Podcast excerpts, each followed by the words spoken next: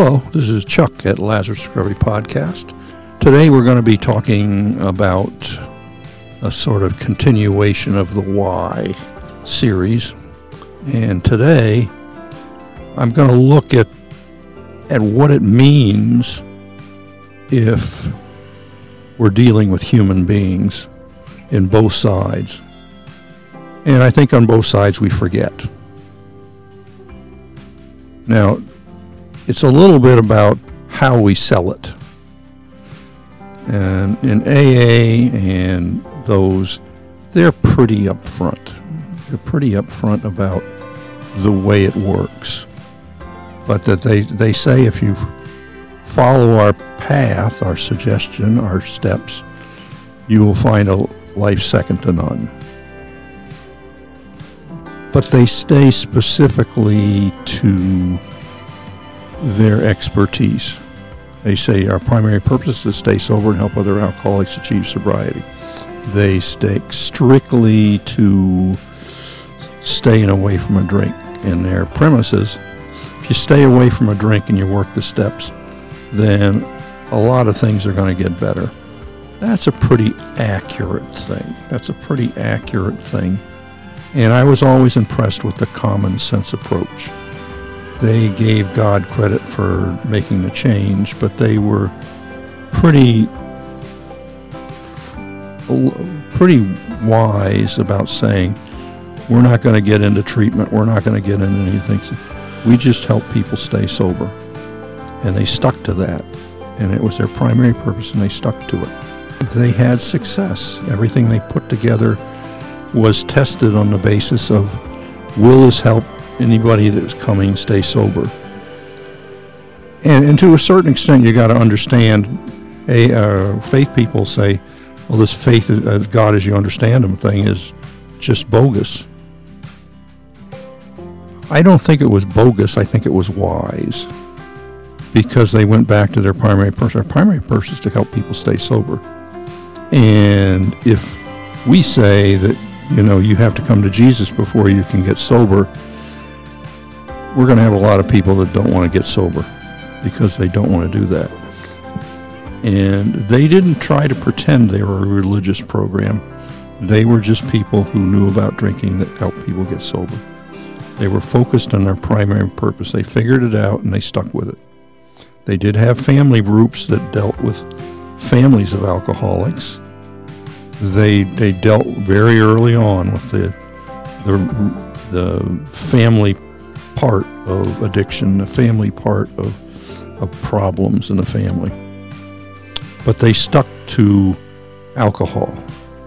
And in like manner, NA and the others stuck to their primary purpose. Generally speaking, they copied AA. So, you know, if they had codependency problems, they would talk about that in family meetings or they would um, you know, they had an Al Anon, which is basically codependency relationship to whatever the addiction was. So they they kept the divisions reasonably good. And I, I applaud that in a million different ways. You know, I thought they were very, very practical, very, very reasonable. And, and when I got sober, very, very inspired they they knew the boundaries. They knew who they were and they knew who God was. Did they call on Jesus? No. Most understood, but their thing was we don't want to get in the way of our primary purpose, helping somebody stay away from a drink. And their experience was it didn't matter. If somebody asked God for help, they got the help. You know, my experience was I asked God for help and I got help. I asked the God that I was asking who was the best thing, the best approach, and the Lord showed me Jesus. So that was the that was the way it was. Had a primary purpose and they stuck to it. And they didn't they didn't want to AA didn't want to get in the hospital business. They didn't want to get in the doctor business. So they didn't want to get in the treatment business, which would be a temptation. They just wanted to work with people who were trying to stay sober and support them and help their primary purpose to stay sober and help other alcoholics achieve sobriety. And they didn't have a problem saying, "Hey, you know, you need to go. You need to go to detox." They didn't tell them which detox. They didn't tell them the AA detox. Drunks are they're good businessmen. I mean, if they see an opportunity, they're going to take it. But early on, guys saw that that was a problem. Ladies saw that was a problem. And so they stayed away from it. And I thought that was intelligent and humble and intelligent of them to do that. They had as many spectrum of issues as anybody. When I got sober, you know, that was like oh, 47 years ago. There were the same number of issues. Maybe not quite as many. It's gotten really strange right now, but you know, we had people in our in our circle of people that went to our group and the groups around us. One couple, the wife was mentally ill. I mean, she had to be hospitalized. She struggled. She was happily hospitalized. There was another that was a good friend of ours, you know, and he was an artist. He passed away, but he had a pile of paintings, and he, my friend Thomas uh, selling those paintings. You can get a original Yule Ulick. Yule is his name. And you can get a, an original Yule um, at this time, selling them off and setting up a nonprofit in Yule's name. And uh, I think Yule would be thrilled. Um, he was he was wired, and he was just he he, he needed medication. I think he in in the last years of his life he he finally got treatment and medication that stabilized him. It just there was no way that just staying sober was going to work for him. He needed professional help and medication and stuff like that. And he stabilized his life. He stabilized his life still crazy, still nuts, still a little off the wall, but the medication helped an awful lot. And AA didn't prescribe that medication. They didn't enter that medication deal. They stayed away and hoped that rational sponsors would push them in a direction of, of getting good medical help. They didn't ever, they didn't try to get into the business. And I thought that was amazingly prescient and wise. And, and that was that was the way AA dealt with all the stuff. Our primary purpose is to stay and help, help other alcoholics to stay sobriety. You know, they didn't get into the peripherals. They didn't. They, they could have gotten into counseling. They didn't get into counseling. They had family groups, Al-Anon for people that support people that came from alcoholic families. But they didn't they didn't have counseling centers. They didn't have their own shrinks. They didn't do anything like that. They referred all that out to professionals. Again, very, very, very wise. Um, I wish I could say the wisdom transplanted itself into the faith community, but my experience is that is not necessarily so sort of what this lesson is about. Just generally, you know, just because you're running a recovery or a faith program doesn't mean that they're going through your way, your steps, or your procedures that you can promise that if you follow our way, you'll get a life second to none solely by going and, and doing what we say. That is absolutely not true because it, this is a these are people of spectrum people. They're all over the place. They're all over the place. The percentage of people that come into recovery and faith are have the same percentage probably of people with with uh, brain chemistry issues and mental health issues and you know trauma issues and everything like that. And it is not the function of recovery or faith to try to insert itself in that.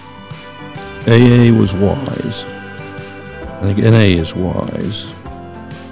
I can't say the same about faith because there's this there's a whole thing that says well if you're walking with Jesus and doing our thing correctly, you won't have you won't have spectrum issues. In other words, there is not said but implied that if you do this, if you if you walk with us and let Jesus into your life, then this is going to solve all your problems. They don't say that. I don't think they mean that, but it gets implied. It's it's implied. I had a had a person I knew and obviously remain nameless, who who was basically on a mental health spectrum. He he functioned successfully to a point with medication, but he he didn't feel like he was better. And I don't think there's a doctor and a secular word or anyone who'd say that, you know, people are going to be better they're going the symptoms are going to be managed. Their life can return to some sort of form of normal. And this guy asked a very prescient question. What does recovery look like for me? And it was it was a part question and it was a part sort of desperation. And that is a very, very prescient question because you know, struggling with spectrum issues is not necessarily a slam dunk. It is a, a day at a time walk with issues. Sometimes mental issues are a chronic issue that you have to deal with. It takes a special sauce to learn how to navigate that. And, you know, there are organizations that deal specifically with that, that work with people on a particular mental health track that provide assistance and informed assistance about people who are, you know, on the spectrum of mental health issues so that they can live a life that is reasonably manageable, that is reasonably okay, that gives them the best possibility of leaving, living a normal, you know, life that's recognizable to other people, that deals with the, the, the pitfalls of being on that particular spectrum of issues. And they have their suggestions and they have their things and they have their terminology, which is very similar to AA, but different. It takes those particular places who deal with those particular things that carry the wisdom of dealing with those particular things it requires those particular people. And always always there is no doubt that anybody that deals in those spectrum of issues will say that we have the answer. They say an evolved answer is a is a team effort. You know, good good mental health guidance, good pharma, pharmaceutical.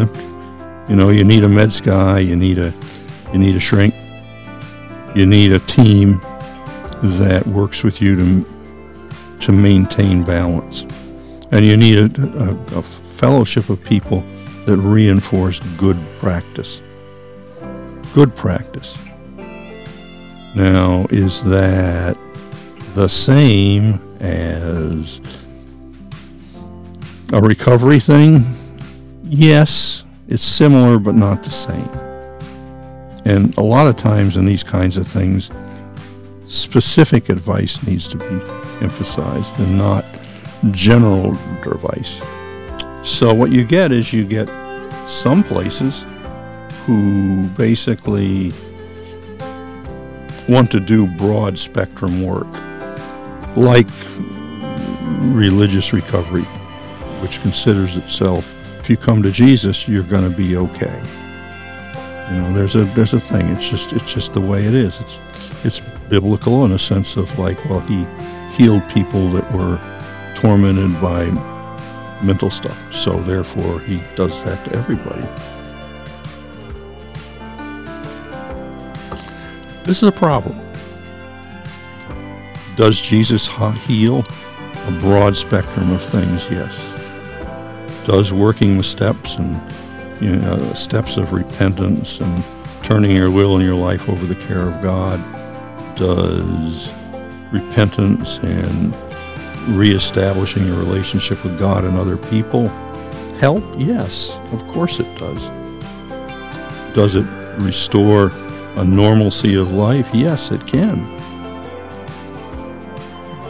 But depending on the the type of issues, you can't really leave. You should not really leave the impression that that if you if you do what we say, we are going to you're going to live a second life second to none, just like everybody else. That's not practical, and to a certain extent, it's a little bit dangerous. And that's sort of why we need to be clear.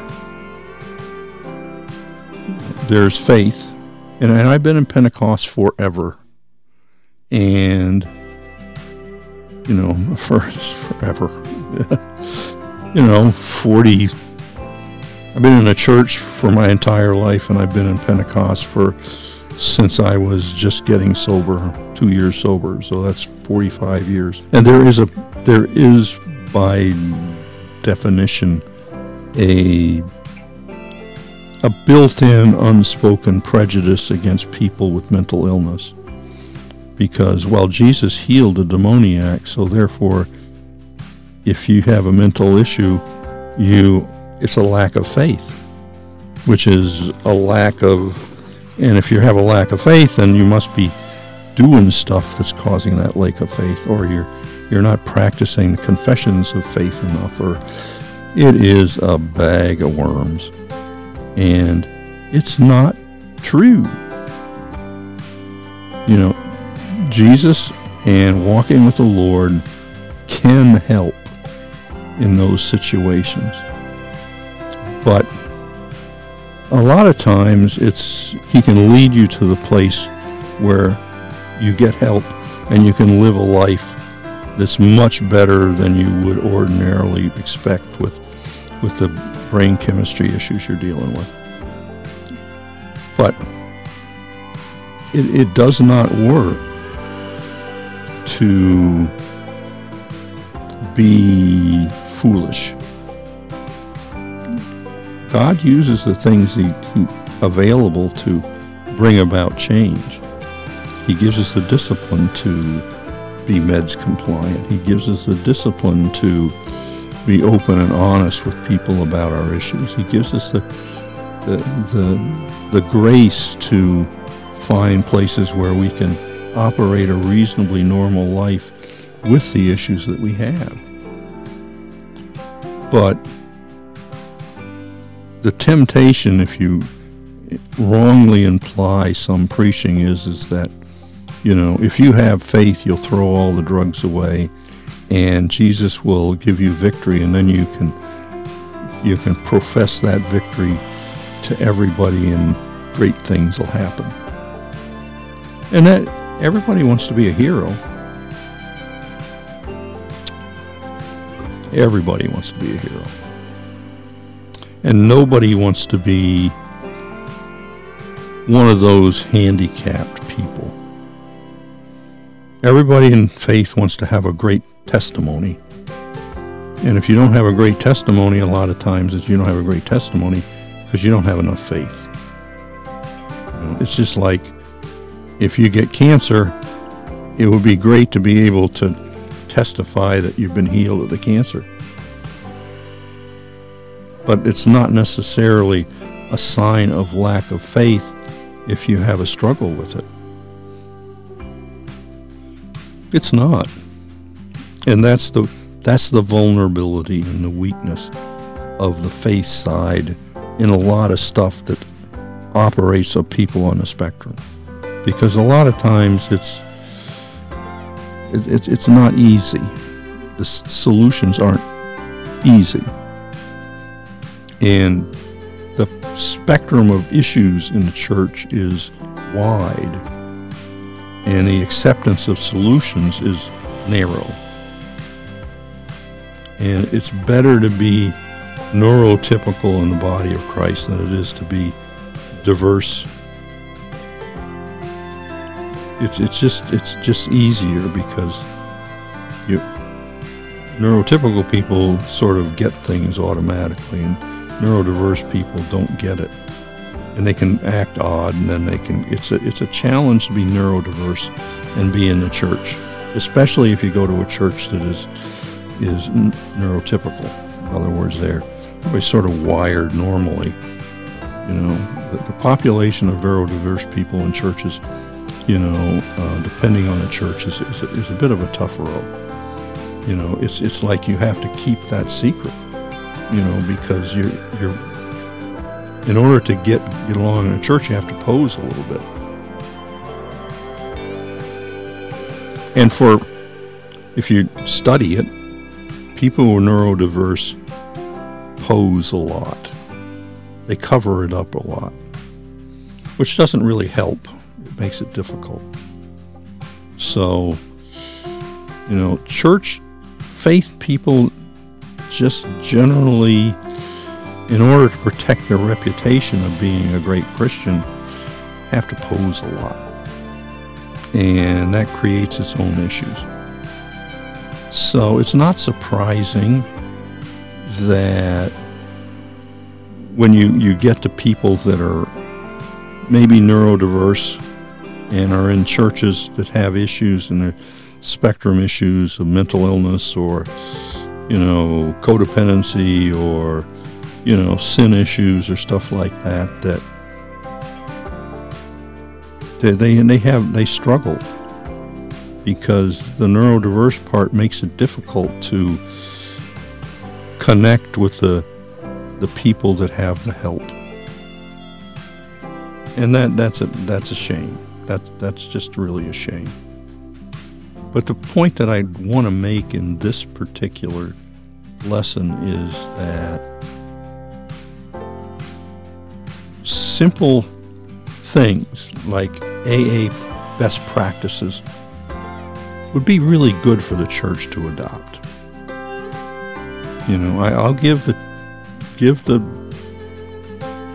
give the church credit for a million things that they do really well.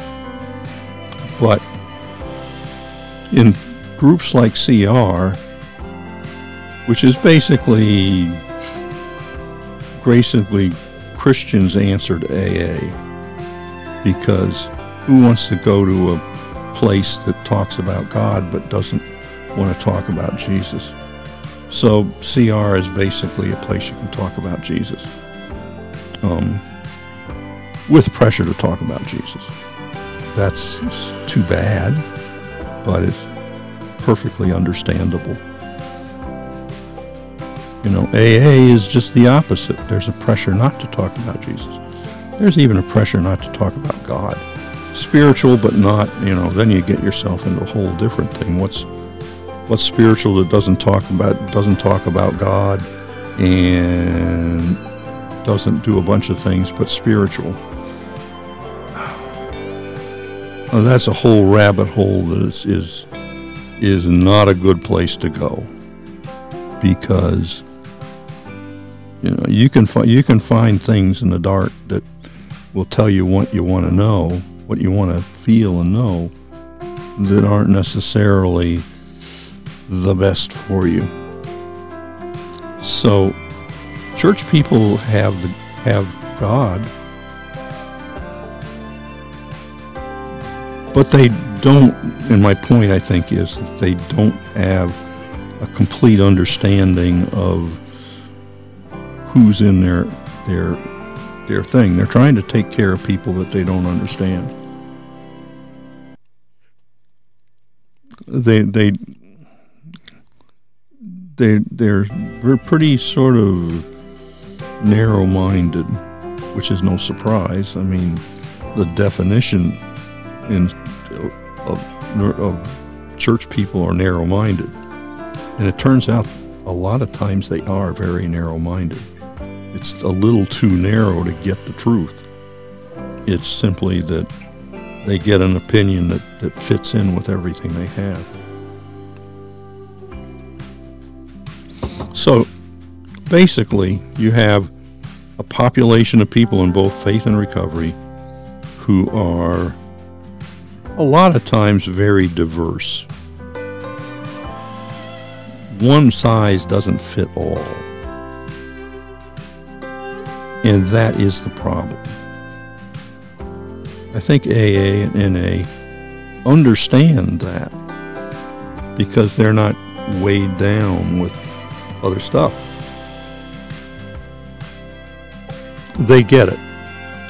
They, they keep their emphasis narrow and they encourage other groups to deal with specific issues like codependency, like family problems of alcoholics, like all sorts of other stuff. They produce links to other organizations. So you're a family member of an alcoholic, they push you over to uh, Al Anon. And there you li- learn a little bit about codependency and you learn stuff and people share stuff and you get a little bit of personal type of help with, you know, th- those types of things. So AA, though narrow, has created avenues to support the, the many diverse ways that, that alcoholism in a family can affect everybody. And that's amazingly prescient, amazingly wise. And a church who should be the wisest are blind because they're legalistic. They, they, they think there's only one size fits all issues. And that's too bad. That's too bad. And so I think that what I'd like to do, um, how's my time? I'm, I'm coming up about a half hour.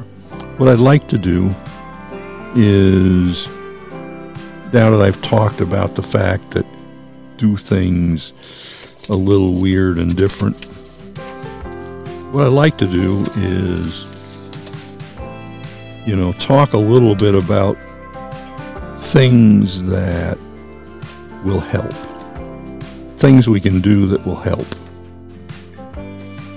What can we say? You know, what what boundaries that can we set? You know, and a lot of times it's just just a thing of this is what we're good at and this is not what we're good at. Or we never say, you know, go to the church for this problem. Nor the faith people say, no, no, no, you don't have to go to secular recovery because they say God as we understand Him, so you can't do that.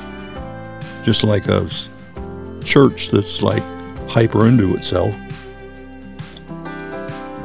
says, you don't want to go to that church. Those people are weird and different. You know, you need to stay here. You know, in our in our group of 50 people, because we're the the 50 people that are going to solve the problem for you. Not healthy, not healthy at all. So, what are the take homes? When you face the fact that you're dealing with a, a broad spectrum world, broad spectrum world. People come and look for help. And they sort of understand, and when we, the recovery programs and everybody sell it. You know, the, certainly Christian recovery sells, we're good with everything. They, on a clo- low down, they say, hey, maybe you need to see a doctor. But it's not, the, the, the hint is, if you come to CR and you work the steps, there's not going to be any hiccups. You don't need to get you don't need to get a shrink. In worst case, you don't need to get meds. You just need to come to our meetings every day. And if you do everything right, then you know we're we're we're in better shape. We're in better shape. You know, it's gonna be it's gonna be better for you if you if you do our suggestions. So I think what I'll close with is a tour of what you're going to hear and maybe a little critique of it, the positives and the negatives of it. You go to an AA meeting.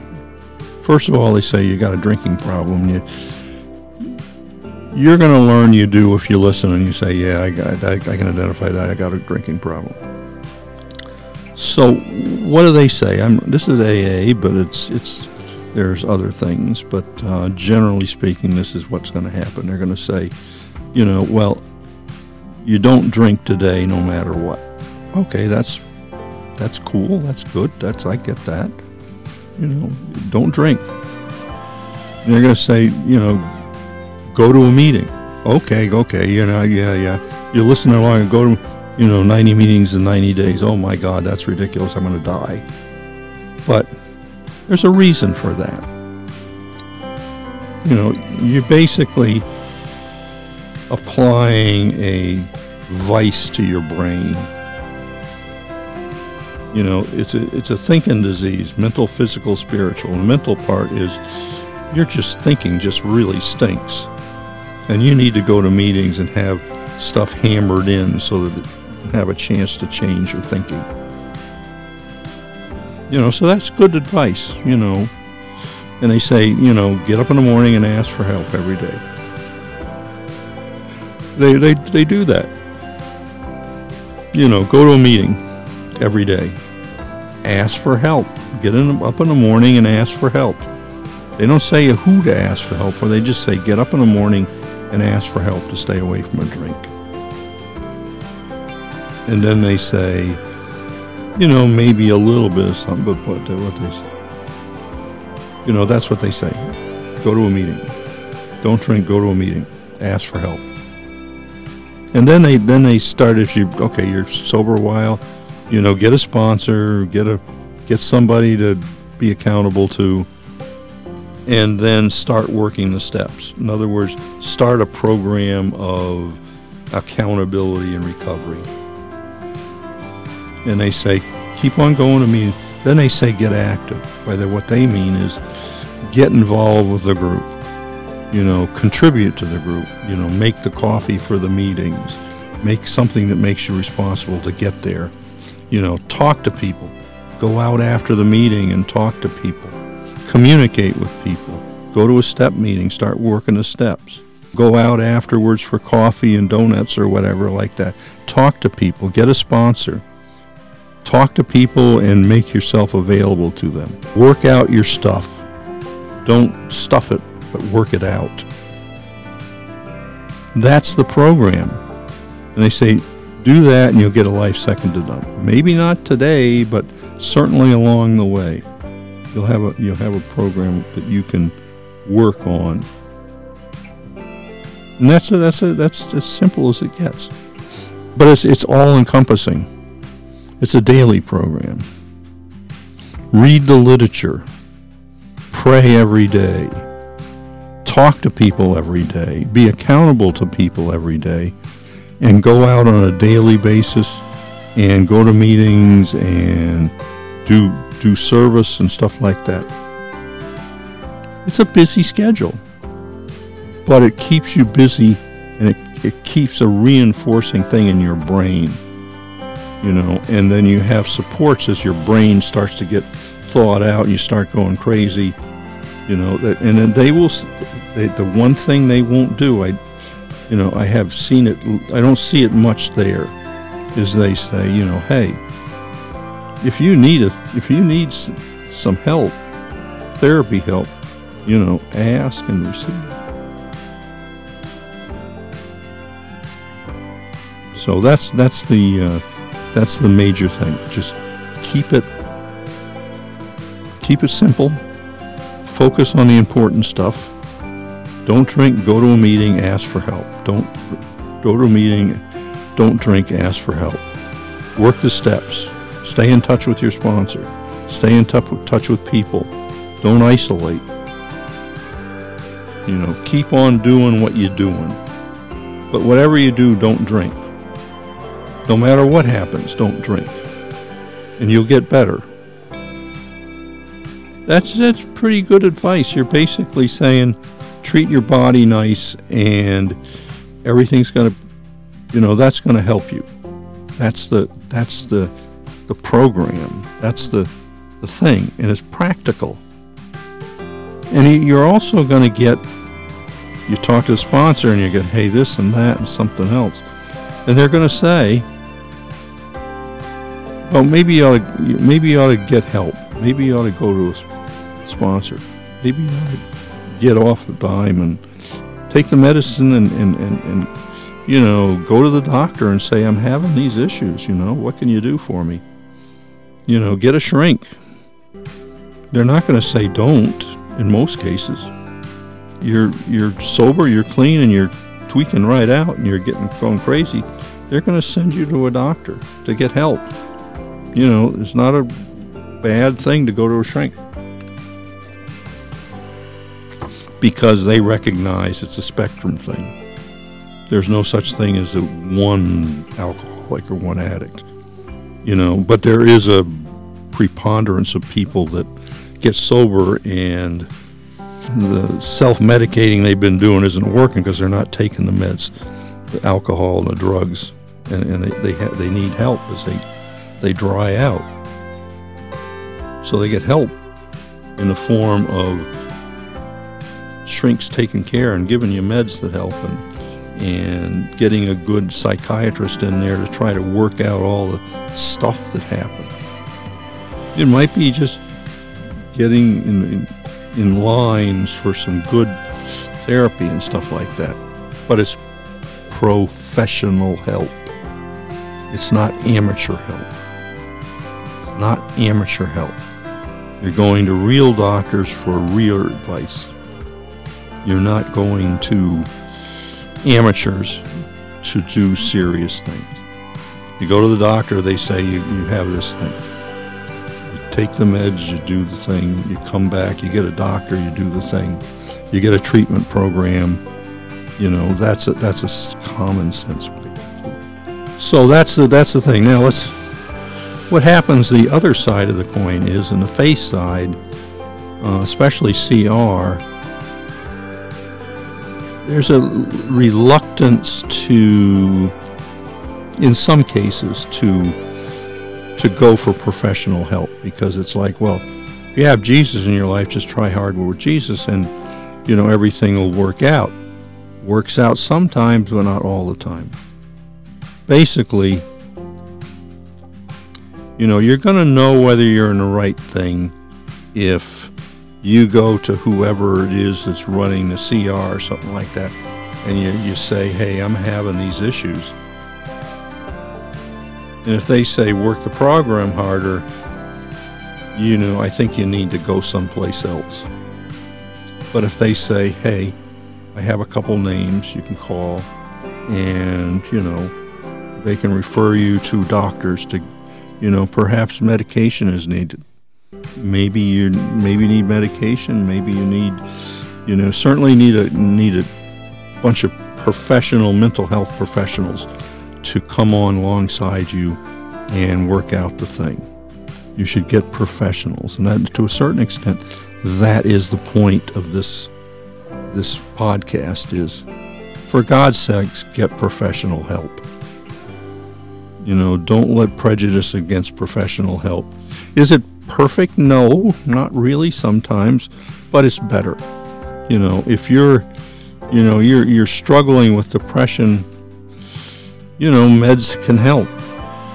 If you're certainly if you're having issues that are brain chemistry issues, you you have you got a you got like a pretty good hardcore diagnosis. You know, you, you need to go and and tell them about it, and you need to you need to get on medication and stuff like that. You know, is it good news? No, it's probably not good news, but it's just on the spectrum it explains a lot. a lot of times, if you have a drugs and alcohol, you know, the drugs and alcohol were simply you trying to find something to help you manage the, the symptoms of the illness that you have. Instead of like you bad person, you're drinking like you're drunk. No, you're you're self-medicating and trying to find a way around it. And when you find out you can't drink and you get sober, then you find out that it's not just the drinking stupid. And that's what I'm saying. Find some place, whether it's church or whether it's secular recovery, that's going to give you permission to find answers to the stuff you're trying to do. And a lot of times when you stop using drugs or alcohol, you collide with what you were trying to self medicate about. And just because you get sober does not necessarily mean things are going to be second to none. It means that you're going to be able to see the issue and, and, and find a solution to that issue. And that solution might be some sort of drug or something like that that can help you. There's no guarantee, but it's certainly, yeah, sure, God can come and, and take care of the problem. But you need to be able to check that box off. And I think that's what I'm saying.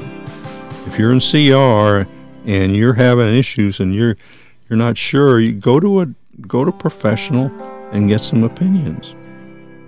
You know, um, if you've been struggling for your whole life and you get sober and, and you're starting to have you're starting to you know have serious mental breaks then you need to go to a doctor.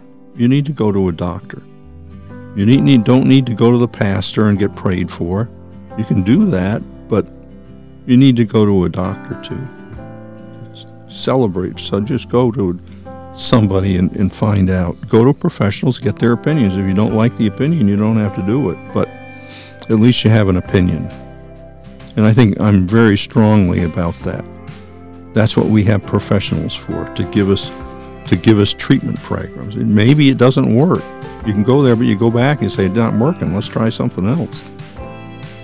But don't, for spiritual reasons, turn away from the professional help.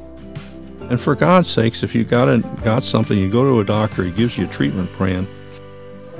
Don't go searching it. You're going to find, if you go to the churches, you're going to find somebody that's going to tell you you don't have to take that medication. I guarantee it. You know, I guarantee, oh, no, no, I'm taking this stuff and it works fine. That's not smart. That's not smart at all. You need to trust professionals. You can't, of course, there's you know, the issues in recovery are a spectrum of issues. It's not just the thing you're into recovery for, it's like there's an underlying problem. You know, the marriage might not be because you're an ass or your spouse is an ass. It might be because you're struggling with something and you're, you're untreated in something. And especially if you go to certain churches that discourage you from getting treatment, then you're simply going to be spiraling down the toilet because you're you're cut off from any treatment that's going to help. You got to be open-minded to the fact that you know maybe it's not going to look you know that's that's the thing. It's a broad spectrum thing and sometimes the prejudices that are in the church can distract you from the, the obvious solutions that are there. And that's what I want to say. You know, if you're if, if you're having certain psychological, mental issues and stuff like that, you know, you need professional help. I've talked to people, I've sponsored people, and it's just not, it doesn't work. Get professional help.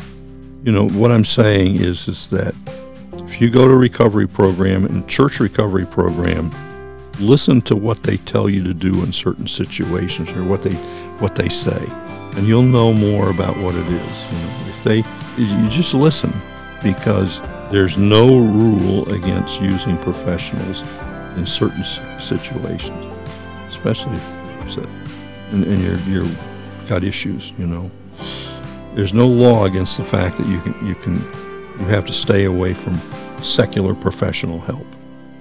You know, there's no there's no it's not smart. It's not reasonable. Because if you're on a spectrum, they're they're just they're refusing to accept the fact that there are issues in the church that need professional help. It's not your problem, it's their problem. You know, you have to be willing to go for help. You have to be willing to try the medications that they recommend and know, settle in yourself that that's the way. You know, that's that's my thing for this this time is the fact that you know we need to not be forgive me anal about this stuff. Okay, I'm about done. This is Chuck at Lazarus Recovery Podcast at the Junction of Faith and Recovery.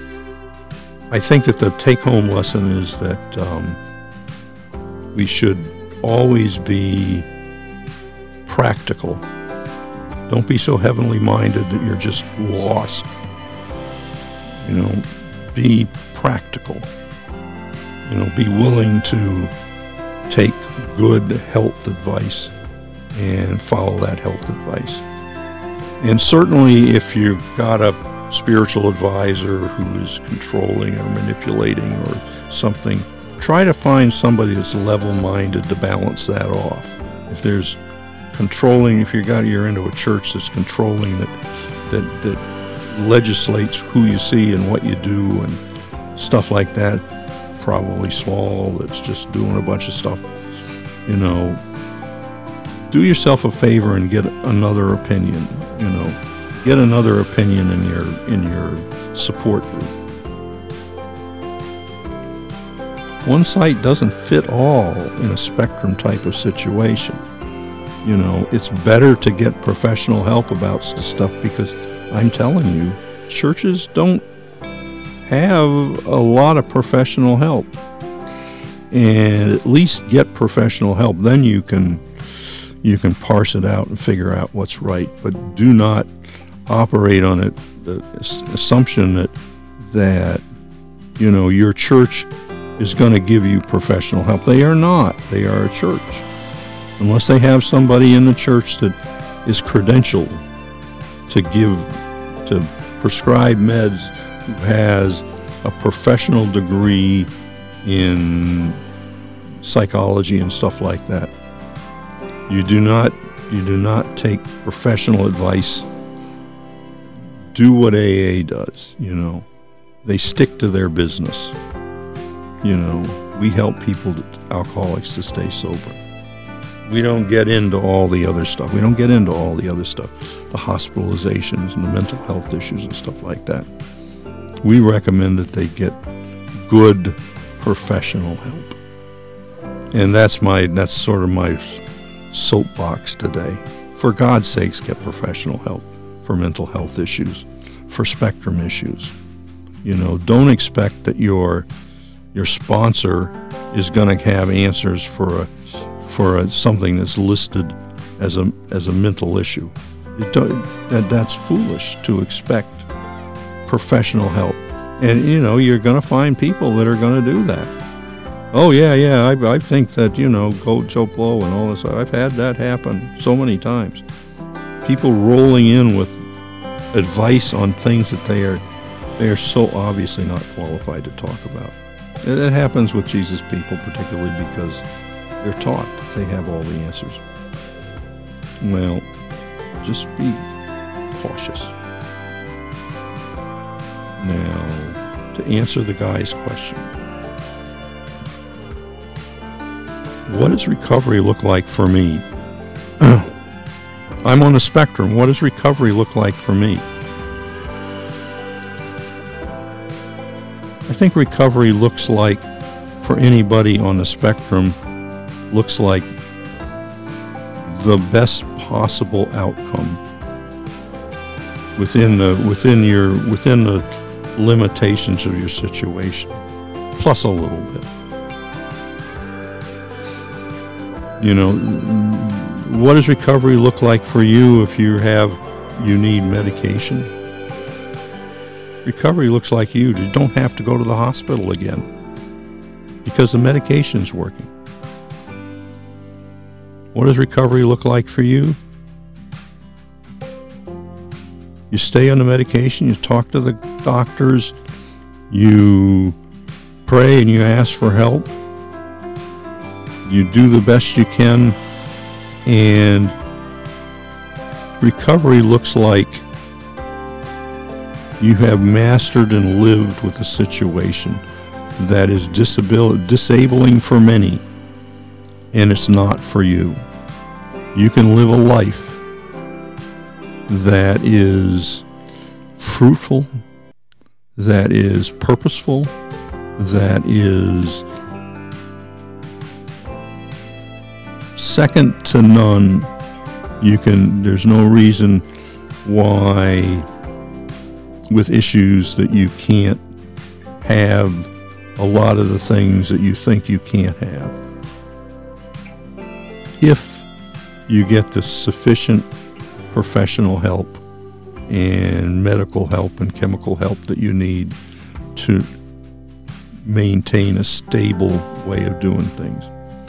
You know, you're involved with people. Now, the final thing is what can you do to screw that up? It's the same thing as any place else. It's the same thing. Particularly, this is advice you get, you know, when dealing with organizations that deal with mental health. You know, the directions are just like AA, don't go to a bar room. Well, the directions are don't isolate. It's good advice for don't get hungry, angry, lonely, or tired. Same advice. Don't isolate yourself. Force yourself to go out and mix with people. Force yourself to have a life.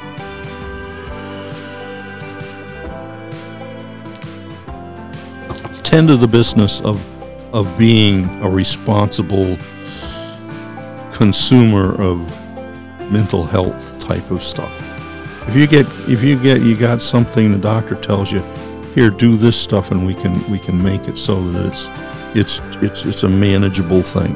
That's what this is. It's a manageable thing. But you need to do things to make it a manageable thing. Do the things to make it a manageable thing. What does recovery look like for me? I manage the situation I have, and I'm able to find a life that I wouldn't be able to find otherwise. Are you going to be neurotypical? Are you going to effortlessly find the beautiful person and stuff like that? have a 15 kids and a life second to none that way?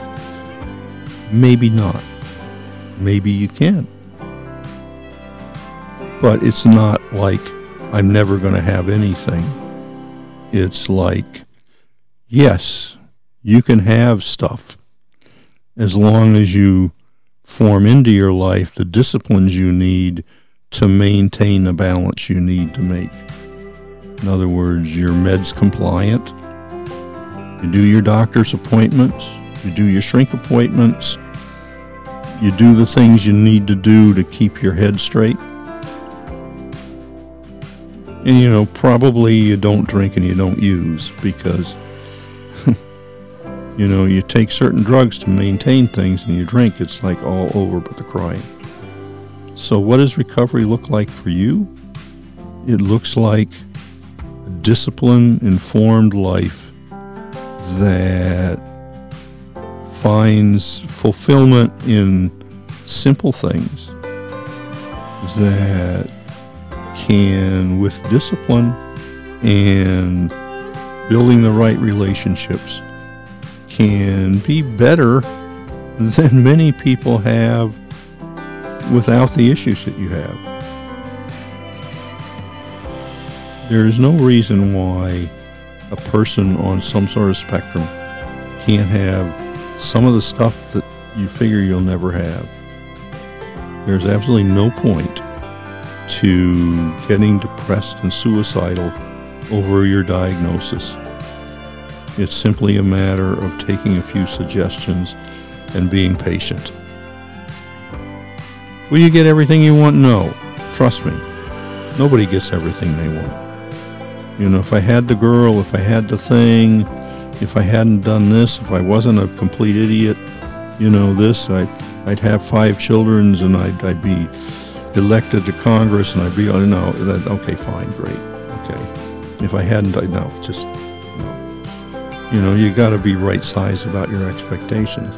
But there's no reason why you can't expect to lie, live a life that is normal and fulfilling and fruitful for other people.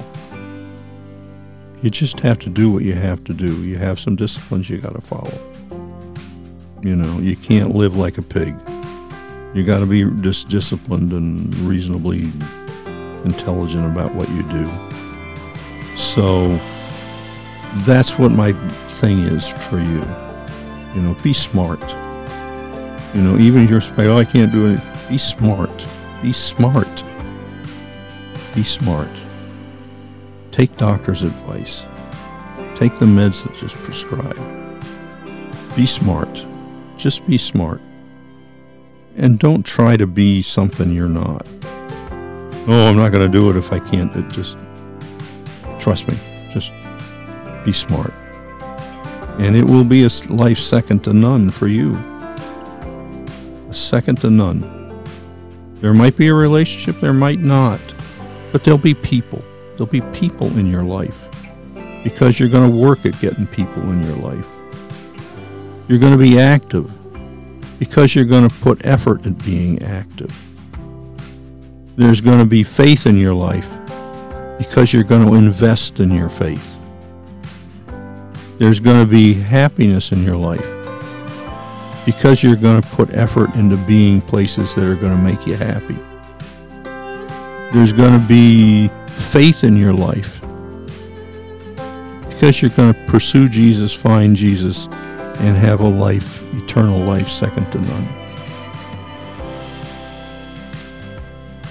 You know, there is no I am this way and I'm condemned to this. There's no such thing.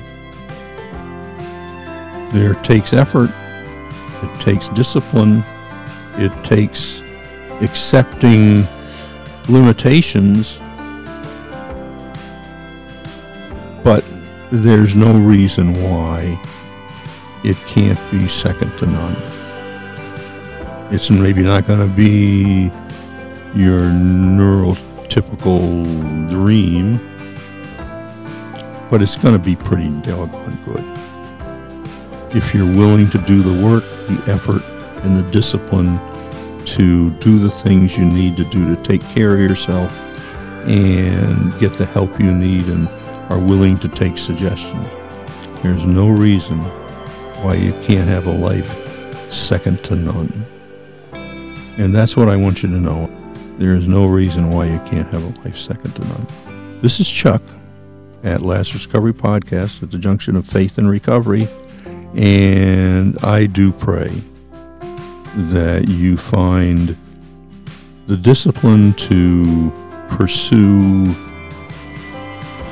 a life second to none. And it takes pursuit. It takes pursuit. Jesus takes pursuit. It takes the willingness to pursue.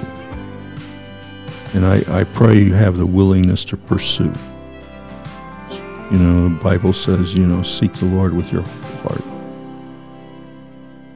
You know, I pray you'd have the, the wisdom and the grit to pursue life in a way to find life second to none with a Savior that's second to none.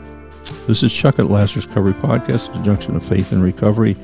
Have a good day. Thank you much. Bye bye.